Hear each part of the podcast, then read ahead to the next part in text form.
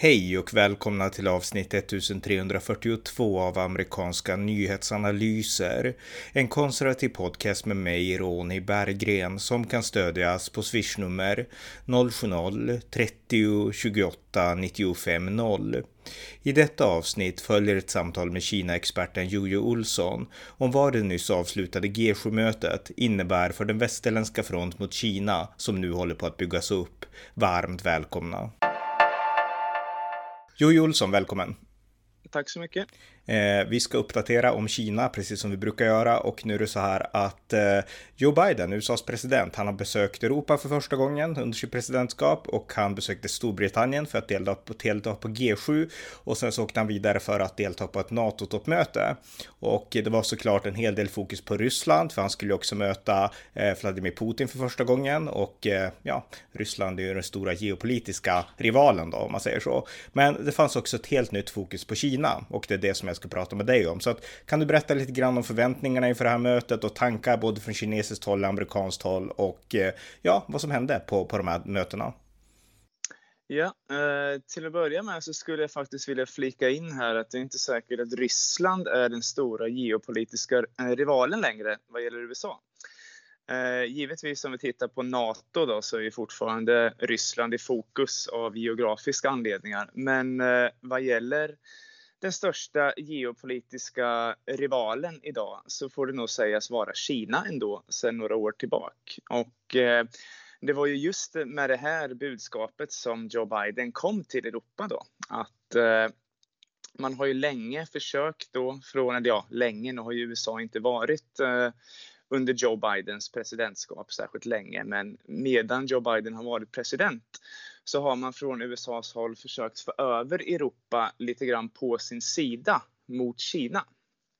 Vilket då har varit svårt eftersom det i Europa finns eh, stora ekonomiska intressen, inte minst hos Tyskland då, som fortfarande är en viktig röst inom EU, att man ska från EUs håll då ja, fungera som någon slags eh, tredje stormakt, eller någon slags balanserande kraft här mellan eh, USA och Kina. Men sen har ju en del saker hänt på senare tid som gjort det svårt för, eh, för Europa, för EU eller de inom EU som förespråkar den här linjen att eh, hålla kvar vid att man då inte ska välja sida. Och det handlar ju dels om utvecklingen i Hongkong, det handlar dels om eh, ja, men de här övergreppen mot etniska minoriteter i, i regionen Xinjiang. Men det handlar ju också givetvis om att eh, ja, Kina har skjutit sig själv lite i foten här, framförallt då man i mars i år tidigare när man införde sanktioner mot eh, ja, men tio stycken individer och fyra organisationer in, inom EU då som en slags eh, hämndåtgärd för att eh, EU införde sanktioner mot fyra kinesiska tjänstemän på grund av vad som händer i Xinjiang. I vilket fall så har ju då kan man säga, stämningarna inom EU och ja men egentligen hela Europa har ju då de senaste månaderna ganska snabbt eh, gått åt det här hållet då att eh, det kanske vore mer realistiskt och klokt att eh, ja, ska, helt enkelt lite grann ta USAs sida i den här rivaliteten mellan USA och Kina som vi har sett på, på senare tid. Och det beror ju då dels på att Kina har utvecklats i den här mer repressiva riktningen och dels på att Joe Biden har blivit president och han har som, eh, ja, som uttalad ambition som utrikespolitiskt syfte att ena världens demokratier för att möta Kinas framfart. Så när Joe Biden då kom till eh, Europa då förra veckan på sin första Europaresa som president eh, skulle han ju då ha eh, möten givetvis med EUs ledarskap men framförallt med G7 som fick den största uppmärksamheten på förhand men även då med, med NATO. Och då ser vi ju då under de här mötena hur Kina har haft en mycket, ja, det har varit mycket större fokus på Kina än, än vad det tidigare har varit. Och vi kanske kan börja med hur, hur det lät under det här G7-mötet om, om, det, om mm. det går bra. Jo, men det tycker mm. jag. Mm, börja där. Ja, G7 det var väl det som på förhand då fick mest uppmärksamhet och det var väl dels för att, ja, men för att det är den, eh, ja, en av de mest inflytelserika gruppen av demokratier, rika demokratier. Och även då för att mötet skulle hållas under tre dagar, så det var ett väldigt, väldigt långt möte. Och eh, efter de här mötena då, som man har i G7 så brukar det alltid komma en eh, kommuniké, en diplomatisk eh, gemensam skrivelse. Och ja, den här skrivelsen har ju tidigare då från G7s håll knappt nämnt Kina och det beror ju då på att ja, men det finns ju framförallt Tyskland och Italien inom G7 som har väldigt, väldigt stora ekonomiska intressen i sitt utbyte med Kina, så de tvekar lite inför att ta en hård linje mot Kina. Då. Så om man tittar då på de senaste årens eh, de här kommunikéerna som kommer efter G7-mötet, då har ju då, ja men i, i mitten av 2010-talet så, så, har eh, ja, från 2014 här som jag läste mig till förut var första gången som, som G7 nämner då den här oron som finns i Sydkinesiska havet och även då Östkinesiska havet. Med de här territoriella kraven då som Kina har eh, gentemot eh, en, en, handfull länder i eh, Sydostasien men även då Japan och givetvis eh, Taiwan. Och sen 2019 så nämnde man i förbifarten Hongkong. Eh, men eh, förra året, eh, det var ju ett videomöte då G7, men förra året då nämndes inte Kina alls i den här kommunikén. Men i år, då såg det helt annorlunda ut. För att i år så var den här kommunikén full med uttalanden om alla de här ämnena som Kina anser vara känsligast. Då. Man pratade om ja, men repressionen i Hongkong, övergreppen i Xinjiang, hoten mot Taiwan, och G7 i den här kommunikén uppmanade också då till en ny internationell utredning av eh, ja, men uppkomsten av covid-19, av corona och att den ska vara transparent och ledd av experter och så vidare. Och den ska utföras då även i, i Kina. Så att det här är ett unikt eh, dokument kan man säga från, från G7 i den här tonen som man har då mot Kina. Eh, och ja, precis. Och den har kallats då, ja, men den har kallats av medier och analytiker som eh, ja, det, det mest tydliga ställningstagandet någonsin från G7s håll mot Kinas framfart. Eh, alltså G7-länderna det är ju Kanada, Frankrike, Tyskland, Italien, Japan, Storbritannien och USA. Och eh, du nämnde nyss att eh, alltså EU har liksom tagit lite hårdare ton mot Kina på grund av de här sanktionerna. Men hur, hur mycket betyder det att Biden på något sätt kom med den här inställningen till G7-mötet för att man skulle liksom göra det här? Vad var Bidens roll i det hela? Hade man tagit samma ställning om Biden hade liksom sagt att nej, men vi vill ha en mjukare linje mot Kina? För det Biden gör nu faktiskt, det är ju ändå att han, han driver en ganska konsekvent amerikansk politik. Han fortsätter fortsätter i princip samma politik mot Kina som under Donald Trump. Eh, USA har en väldigt, alltså USA har splittrat inrikes, men utrikes nu så är man tydlig att båda partierna är kritiska till Kina. Men hade G7 tagit samma ställningstagande om Biden inte hade kommit med den här inställningen? Jo, det kan man ju se precis som du säger att eh, Bidens Kina-politik är ju väldigt lik Donald Trumps.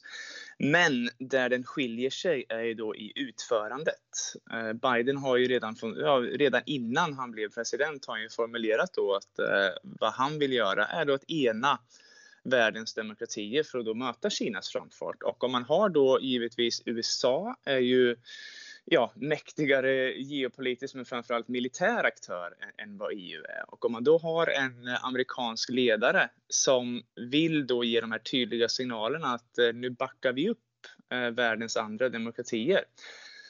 Då skapar ju det dels en möjlighet för EU att hänga på det här tåget, men det gör det också svårare för de politikerna inom EU, i Europa, som förespråkar den här mer neutrala linjen eller till och med en pro-kinesisk linje. Det blir svårare för dem att argumentera att men USA är ingen riktig allierad ändå, vi kan inte lita på USA och så vidare. och Så vidare. Så när man då har då från Biden-administrationen den här linjen att ja, man vill ena världens demokratier, då blir det mycket enklare för dem inom EU och de inom Europa som förespråkar en transatlantisk allians att argumentera för det mot de aktörerna inom Europa som ja, men mer merkantilistiska som vill då dra nytta av Kinas eh, ekonomi. Mm. Så att Biden kommer med den här inställningen att eh, ja, nu vill vi ena den demokratiska världen. Det är ju mycket, mycket viktigt för ett Europa som, ska man säga, sitter på stängslet och tvekar lite då ska man Ja, ska man följa med eh, USA eh, i den här, som jag säger, eh, ja, kampanjen stundtals mot Kina eller ska vi vara en slags tredje balanserande makt? Då är det klart att eh, om man ger de här tydliga signalerna från USAs håll att man vill ena världens demokratier för att förhindra att Kina ska kunna då sätta bilateral press, bilaterala påtryckningar mot mindre demokratier, då är det mycket lättare att, eh, att tillsammans göra de här uttalandena och ta de här ställningarna. Mm. Eh, två frågor till på ungefär samma tema. Så du nämnde tidigare Italien och Tyskland som lite svaga punkter i den här, ja, i, i att våga kritisera Kina. Finns det fler länder och varför är det så i så fall? Ja, inom G7 finns det ju inte fler länder där som, som utmärker sig mer än Tyskland och Italien, utan där gäller det ju då Tyskland. Det är ju då eh, Kina är ju Tysklands största exportnation och det ska vi då veta att eh, Tyskland exporterar mer varor till Kina än vad hela övriga EU gör tillsammans. Och det handlar ju då främst om tysk bilindustri. Då. Eh, så, så där så har ju då den tyska ledningen verkligen försökt undvika att reta upp Kina på grund av det här. Och Italien är ju det enda landet inom EU som har eh, ja, skrivit på det här memorandumet att man är en del av Kinas nya sidenvägar och, och man är ganska då, eh, om inte beroende så i alla fall eh, väldigt positivt inställd till kinesiska investeringar. Sen har vi inom EU, där är de två tydligaste exemplen är ju Ungern och Grekland. Och då har vi ju samma sak med Grekland där som Italien, att det handlar ju då om eh, kinesiska investeringar. Kina har investerat eh, ja, med stora pengar, speciellt i en hamn i Grekland och inom flera andra sektorer också. Och från Ungerns håll så är det också där att eh, vi har lite olika investeringar eh, från Kina. Framförallt som har kommit på tapeten nu de senaste veckorna att det har läckt ut planer hur eh, ja, Viktor Orbáns regering håller på att eh, godkänna upprättandet av Kinas första universitet på europeisk mark. Att man då ska tillåta ett eh, toppuniversitet i Shanghai att bygga ett campus eh, ja, men i, i Budapest då helt enkelt. Och Ungern har då flera gånger också stoppat sådana här uttalanden och åtgärder mot Kina från, från ja, gemensamma EU-åtgärder då som eh, behöver godkännandet av alla EU-medlemmar för att gå igenom. Då har Ungern då stoppat det egenhändigt flera, flera gånger. Så inom G7 så har vi Tyskland och Italien på grund av ekonomi. Inom EU så har vi framförallt då Grekland och Ungern på grund av ekonomi men även lite, ja, inte ideologi men i alla fall politisk inställning då från Ungerns sida. Mm. Eh, men vi ska snart gå vidare till NATO-mötet för det var ett sånt möte också. Men reagerade alltså Kina på, på liksom de här ställningstagande uttalandena som gjordes på G7? Ja, egentligen redan innan de här uttalanden utfärdades så reagerar man på det här och eh, efteråt då, så har man då från kinesiska medier och diplomater hört de här vanliga ramsorna om att eh, ja, tiden då eh, en klick eh, västerländer dikterade världens villkor är sedan länge förbi och man har då kallat eh, G7 för irrelevant och så vidare och så vidare. Och ja, en särskilt rolig, eh, roligt uttalande kom ju från eh, kinesiska utrikesministeriets eh, talesperson Zhao Lijian. Han sa då att USA är sjukt och G7 borde ta pulsen på USA och skriva ut rätt medicin till landet. Så det, det är på, på den nivån. Så ja, men det är de här vanliga, ja, som man säger, tuffa fördömandena mot de här uttalandena. Alltså, helt i sin ordning, helt förväntat. För att eh, Kina på senare tid har eh, fört en utrikespolitik som är så pass konfrontativ och, och, aggressiv så det går inte att backa undan från det här utan att det ses som ett svaghetstecken då från, från, från ledningens håll. Så att, eh, ja, det var ungefär de uttalandena som vi kunde förvänta oss från Kinas håll. Mm. Okej, okay, men vi går vidare då, för det som hände sen det var mm. att det vart ett NATO-möte också där Joe Biden mm. också talade och NATO har ju en liten annan betoning på det militära än vad, vad G7 har och såklart. Eh, vad hände på NATO-mötet och eh, ja, berätta. Ja, eh, som jag glömde här bara flika in lite innan vi går på NATO, att precis innan eh, Joe Biden reste till Europa så införde då Kina en ny eh, antisanktionslag som då innebär att eh, Kinas parlament eh, har det lättare att införa då, ja men hämndsanktioner, kontrasanktioner mot eh, inte bara västerländska politiker och myndigheter utan även företag. Så det här är också ett, en signal då att om det skulle komma nya sanktioner som ett resultat från det här G7-mötet eller NATO-mötet, ja, då kan Kina eh, snabbt och effektivt införa, införa de här sanktionerna och, eh, i, så, som hämnd så att säga, mot sanktioner. Och det här var en lag som rusades igenom jättefort genom parlamentet i, i Kina så att det var lite som en varningssignal också, även för västerländska företag om västerländska företag då följer västerländska sanktioner mot Kina så kan de här företagen då råka ut eh, för sanktioner från kinesiskt håll istället. Så det här är ytterligare ett tecken på den här eh, sprickan som vi ser mellan å ena sidan Kina och kanske Ryssland och å andra sidan då den demokratiska världen och att, att det verkligen finns eh, ja, med risk för ett förvärrat ska vi säga, sanktionskrig, kallt krig och så vidare. Mm. Så det är en väldigt viktig sak som hände förra veckan, den här antisanktionslagen då som, mm.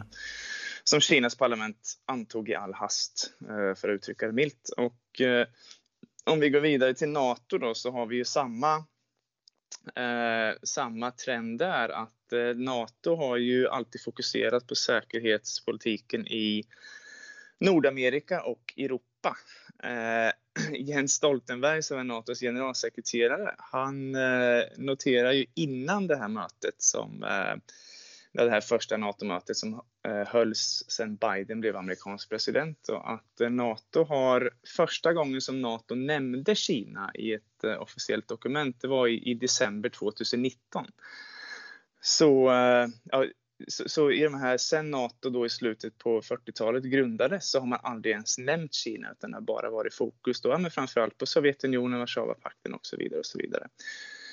Men i det här mötet så blev ju Kina då också ett eh, nytt eh, fokus och eh, liksom var fallet i G7 så släpptes ju en kommuniké, en gemensam skrivelse efter det här mötet och eh, där nämndes eh, Kina ett eh, dussintal gånger då.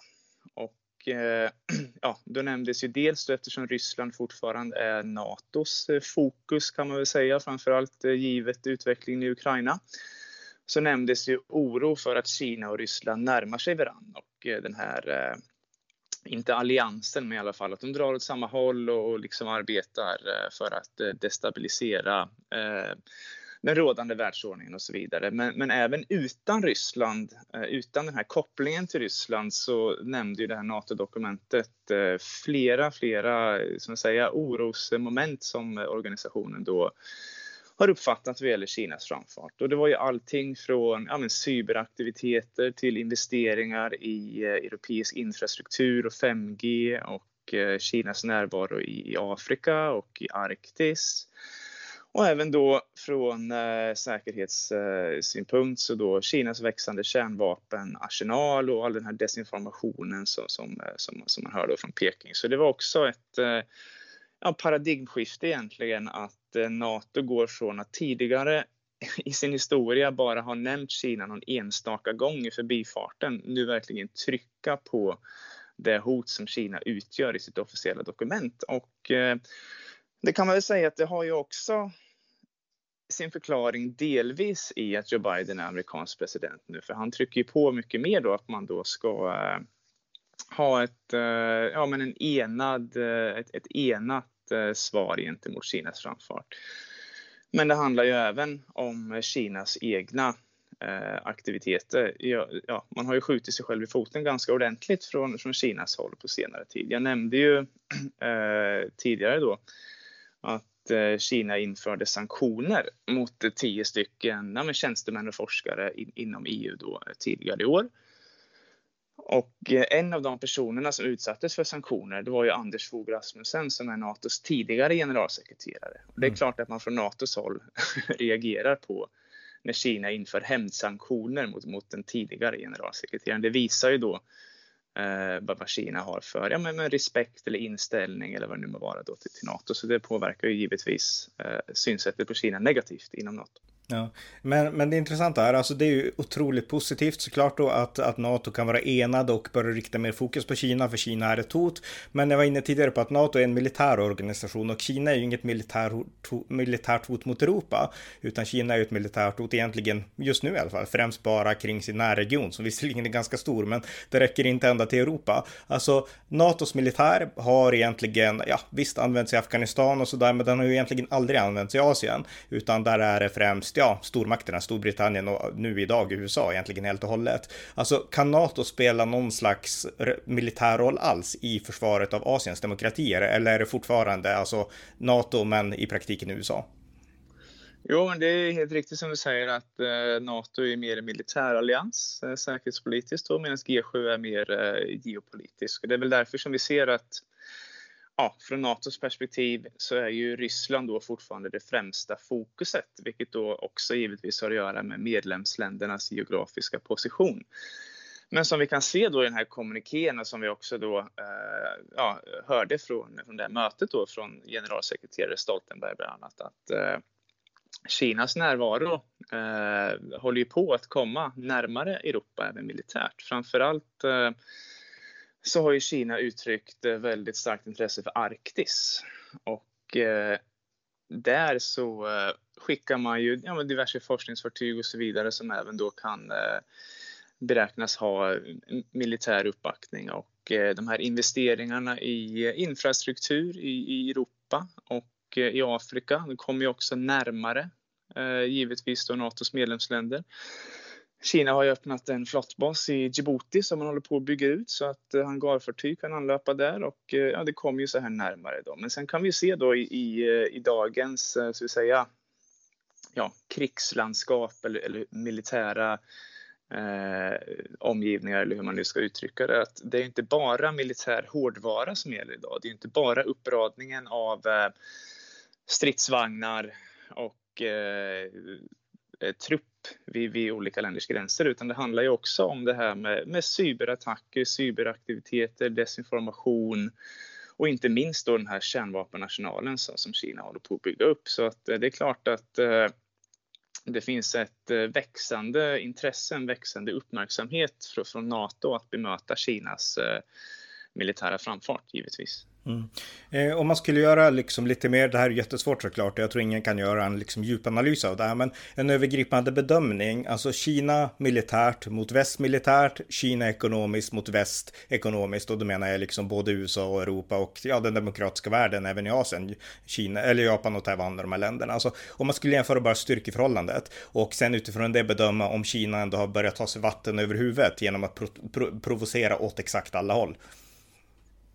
Ja, vi har varit inne lite på det här tidigare tror jag när vi har pratat om Taiwan i den här podden. Och eh, om man tittar då på de militära styrkeförhållandena.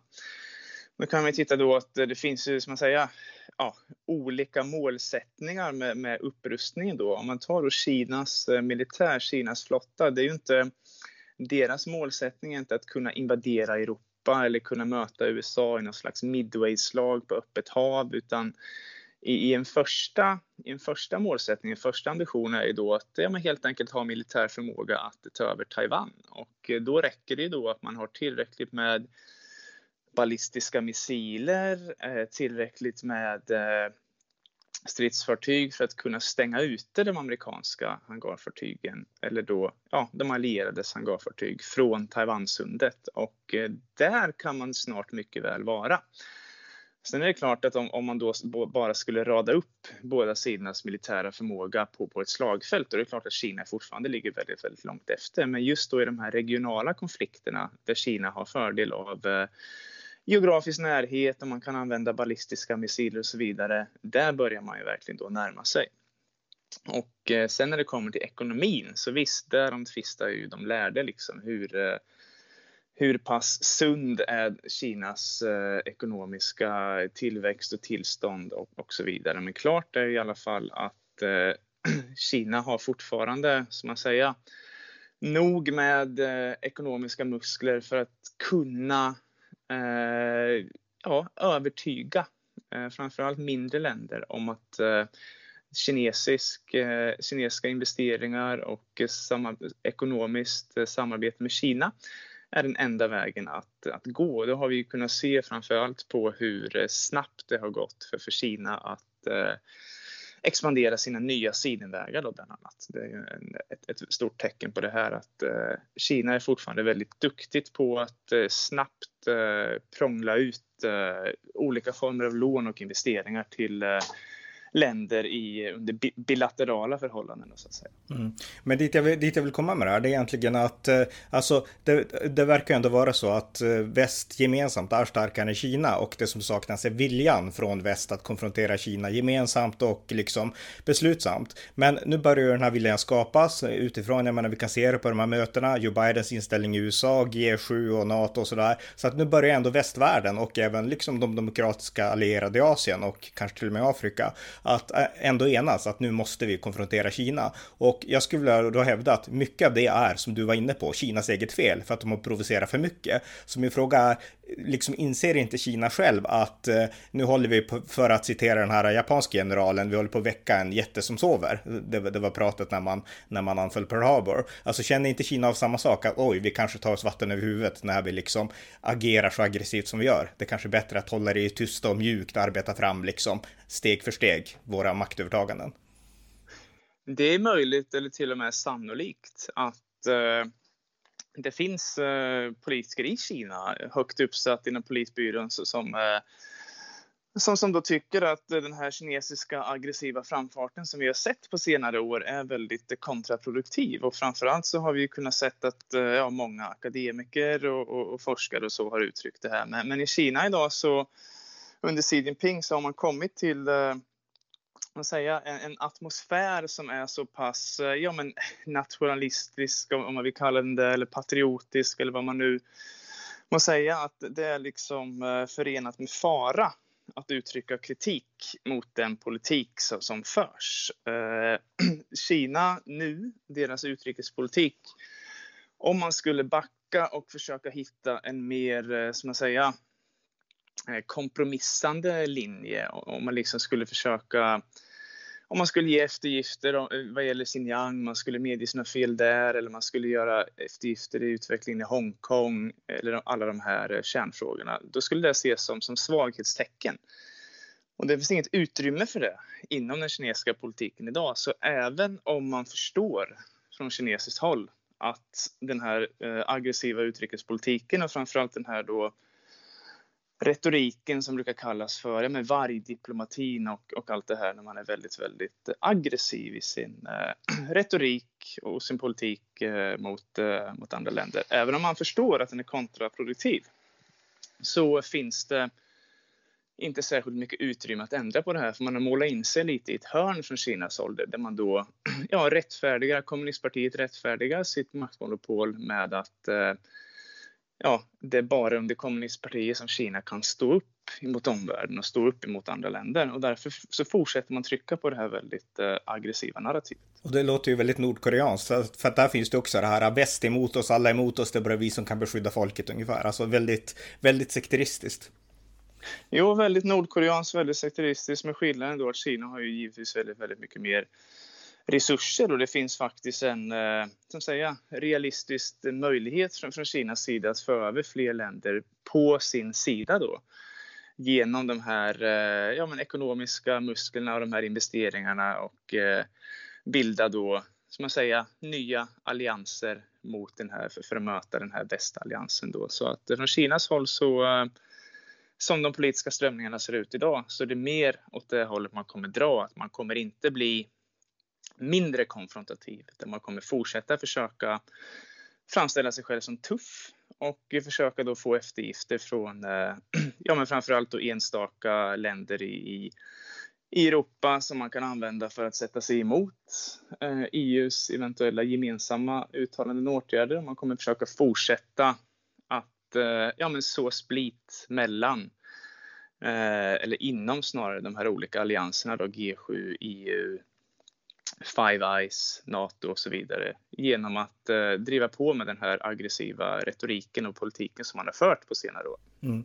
Eh, jag tänkte vi skulle avrunda med att fokusera lite på hur det ser ut inne i Kina nu, därför att jag menar den här stora konfrontationen som Kina nu ändå gör mot väst och så, det gör ju att vi måste fokusera på de övergripande, övergripande bitarna, alltså Kinas ekonomiska krigföring, alltså det de gör i Afrika, liksom ekonomisk presspioneri och ja, även den militära upprustningen liksom stort. Och vi har inte samma tid och inte samma resurser och inte alls samma möjligheter att fokusera till exempel på det som hänt i Hongkong, Xi'an, det pratas mycket om det, men vad kan vi göra konkret? Taiwan, lite, lite mer kanske prata, men Kinas inrikespolitiska förhållanden, alltså en diktatur som stryper medborgarnas frihet ännu mer. Det är någonting som vi i väst, vi, har, vi känner inte längre att vi kan prioritera det. Så kan du kort uppdatera, alltså hur, hur går utvecklingen internt nu? Är det att Kina känner att nu kan vi pressa på ännu mer just för att väst är upptagna med annat, med det, det, liksom den e- externa produktionen?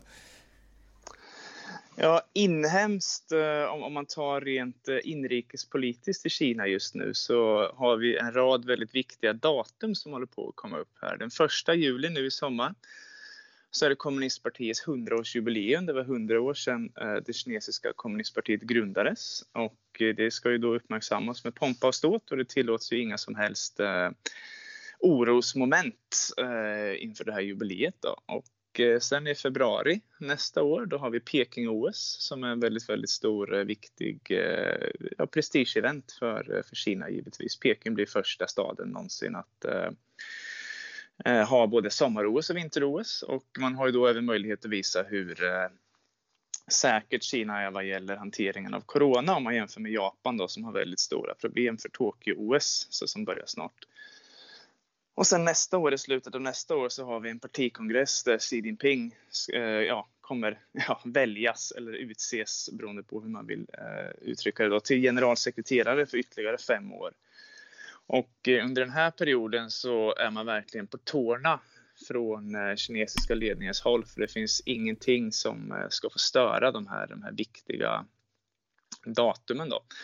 Och om man tittar då hur man diskuterar inom den kinesiska ledningen vad gäller eh, internationell storpolitik eh, just nu då. Så eh, ja, men man anser att man är lite i ett momentum då. Och det har ju att göra mycket med, med corona, med, med covid, att Kina Kina klarar sig relativt mycket bättre än många andra västerländska länder.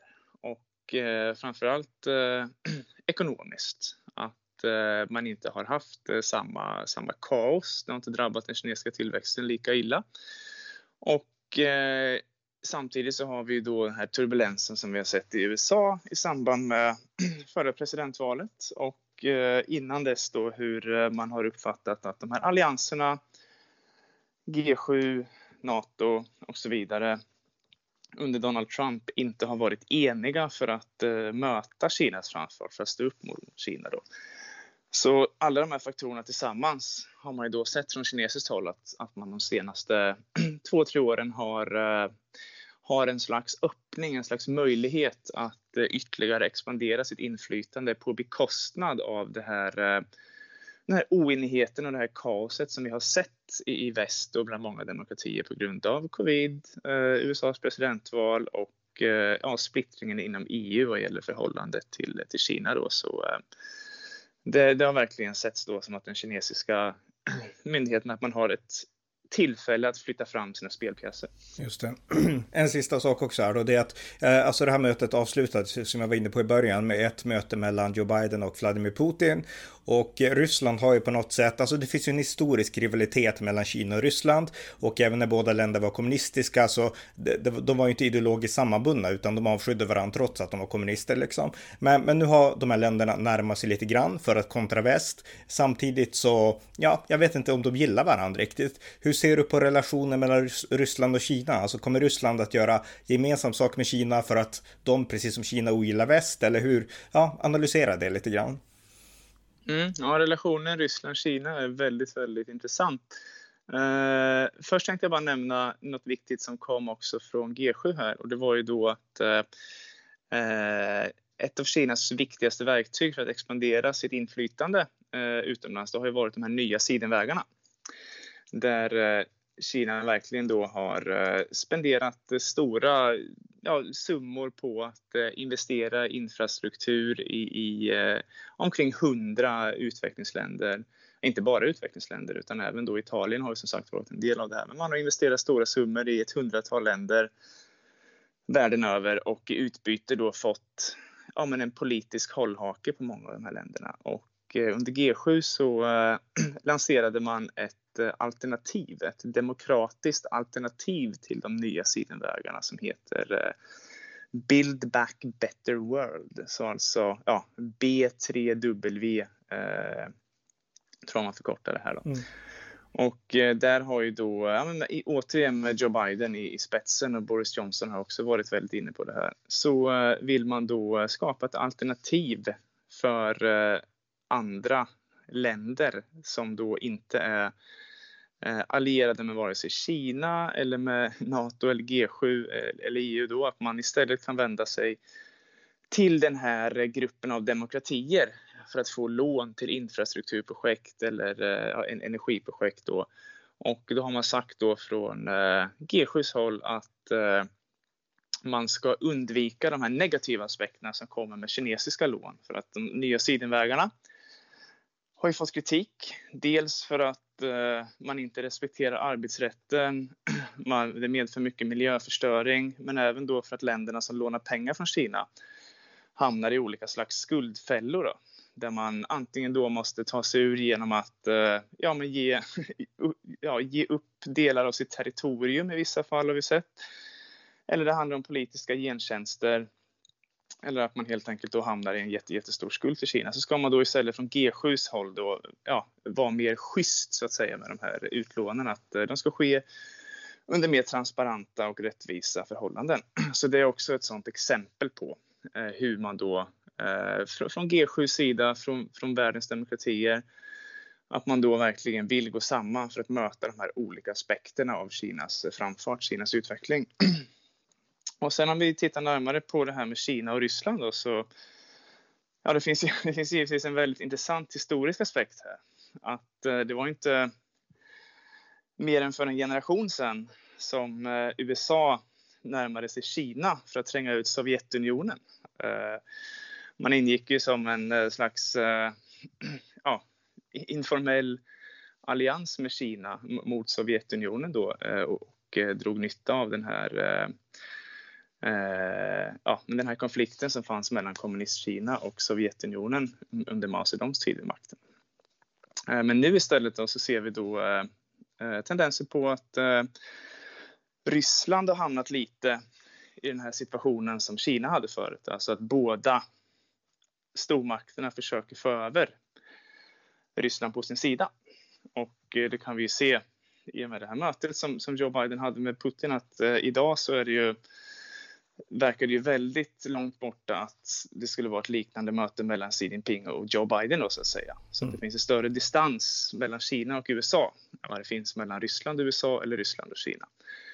Givetvis så har ju Kina och Ryssland mer gemensamt, om man säger så, ur ett eh, geopolitiskt perspektiv för att arbeta tillsammans mot USA.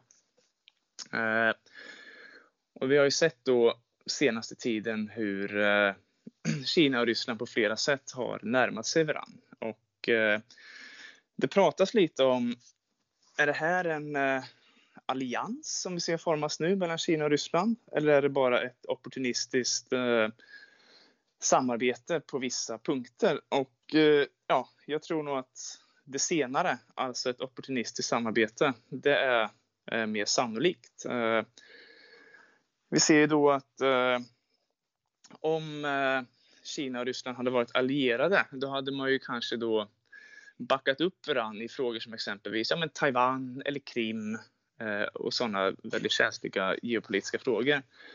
Men då har man inte sett att man backar upp varandra i, i sådana frågor som inte rör det andra landet. Då, utan, utan vad vi istället har sett är att eh, man försöker samarbeta inom punkter som exempelvis då, ja, men desinformation och eh, cyberattacker och, och sådana saker och att man gör eh, diplomatiska uttalanden tillsammans mot den här eh, ja, USA-ledda världsordningen som, som man då ser som man då, ja men med rätt eller orätt, ser komma nu under, under Joe Biden. Mm. Uh, det finns väldigt många aspekter som gör det svårt för Kina och Ryssland att ingå en allians och uh, det är alltid från auktoritära ledare och diktaturers håll att det är svårt att eh, ingå allianser med varandra. Och eh, ja, Kina och Ryssland då, som vi nämnde tidigare så har ju Kina och Sovjet, de har ju en väldigt, eh, de hade ju en väldigt besvärlig relation med eh,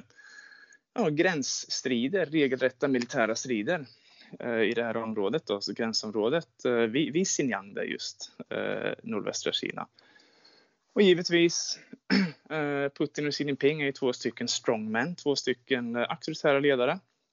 Och eh, Ryssland skulle nog inte vara helt nöjt med att ha det här lillebrorsförhållandet som man oundvikligen skulle få i den här alliansen. Då.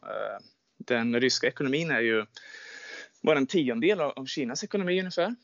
Och det finns oundvikligt då att Ryssland skulle hamna i en slags lillebrorsställning vilket också skulle komplicera den här alliansen. Så det är klart att man från amerikanskt håll och från västerländskt håll oroar sig för att Ryssland och Kina närmar sig varandra. Men det finns också av historiska och geopolitiska orsaker väldigt tydliga begränsningar för hur nära Kina och Ryssland kan röra sig varandra. Och en annan begränsning av det är just då att Kina i och med de här nya sidenvägarna skaffar sig väldigt stort inflytande i Centralasien, Kaukasus, runt där. Och det här är områden som traditionellt då är Rysslands eh, bakgård, där Kina ökar sitt inflytande. Och det här är också en tänkbar konfliktpunkt mellan länderna. Eller redan idag så pågår det lite av en eh, kraftmätning om inflytandet i Centralasien mellan Kina och Ryssland. Jätteintressant, för de delar en stor gräns. Alltså finns det fortfarande, du nämnde de här rent, det var väl till och med militära dispyterna om gränser förr i världen. Finns det kvar några sådana, alltså konkreta liksom konflikt, konflikter kring gränser fortfarande? Eller mer det här, äh, den ekonomiska rivaliteten just nu?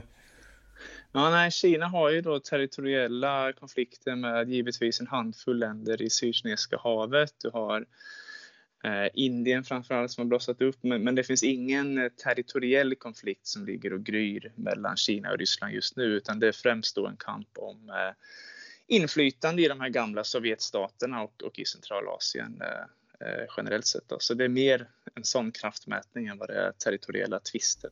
Ja, just det. Ja, men jätteintressant. Eh, har du något mer att tillägga eller så? För jag har inga fler frågor, men om det är något mer som du tycker är viktigt att få fram så. så. Nej, eh, inte direkt, men det ska bli väldigt spännande att följa de eh, kinesiska, som säga, ja, firandet och eh, uppmärksammandet och framförallt uttalandena eh, som kommer komma då i första juli när det är kommunistpartiets hundraårsdag. Så det är en väldigt, väldigt eh, viktig viktig händelse och även då ett stort tillfälle för Xi Jinping att, att verkligen eh, framhäva de här eh, ja, men, propagandaaspekterna av sitt ledarskap och så vidare. Så, så höll ögonen öppna första juli, 100-årsjubileet för kommunistpartiet. Just det. Mm. Okej, okay, tack så mycket Uje. Ja, tack så mycket. Det var avsnitt 1342 av amerikanska nyhetsanalyser. En podcast som finns för att ge det konservativa perspektiv på internationell politik som saknas i svensk media. Stöd gärna på swishnummer 070-30 28 95 0 eller via hemsidan på Paypal, Patreon eller bankkonto. Det var allt för den här gången. Tack för att ni har lyssnat.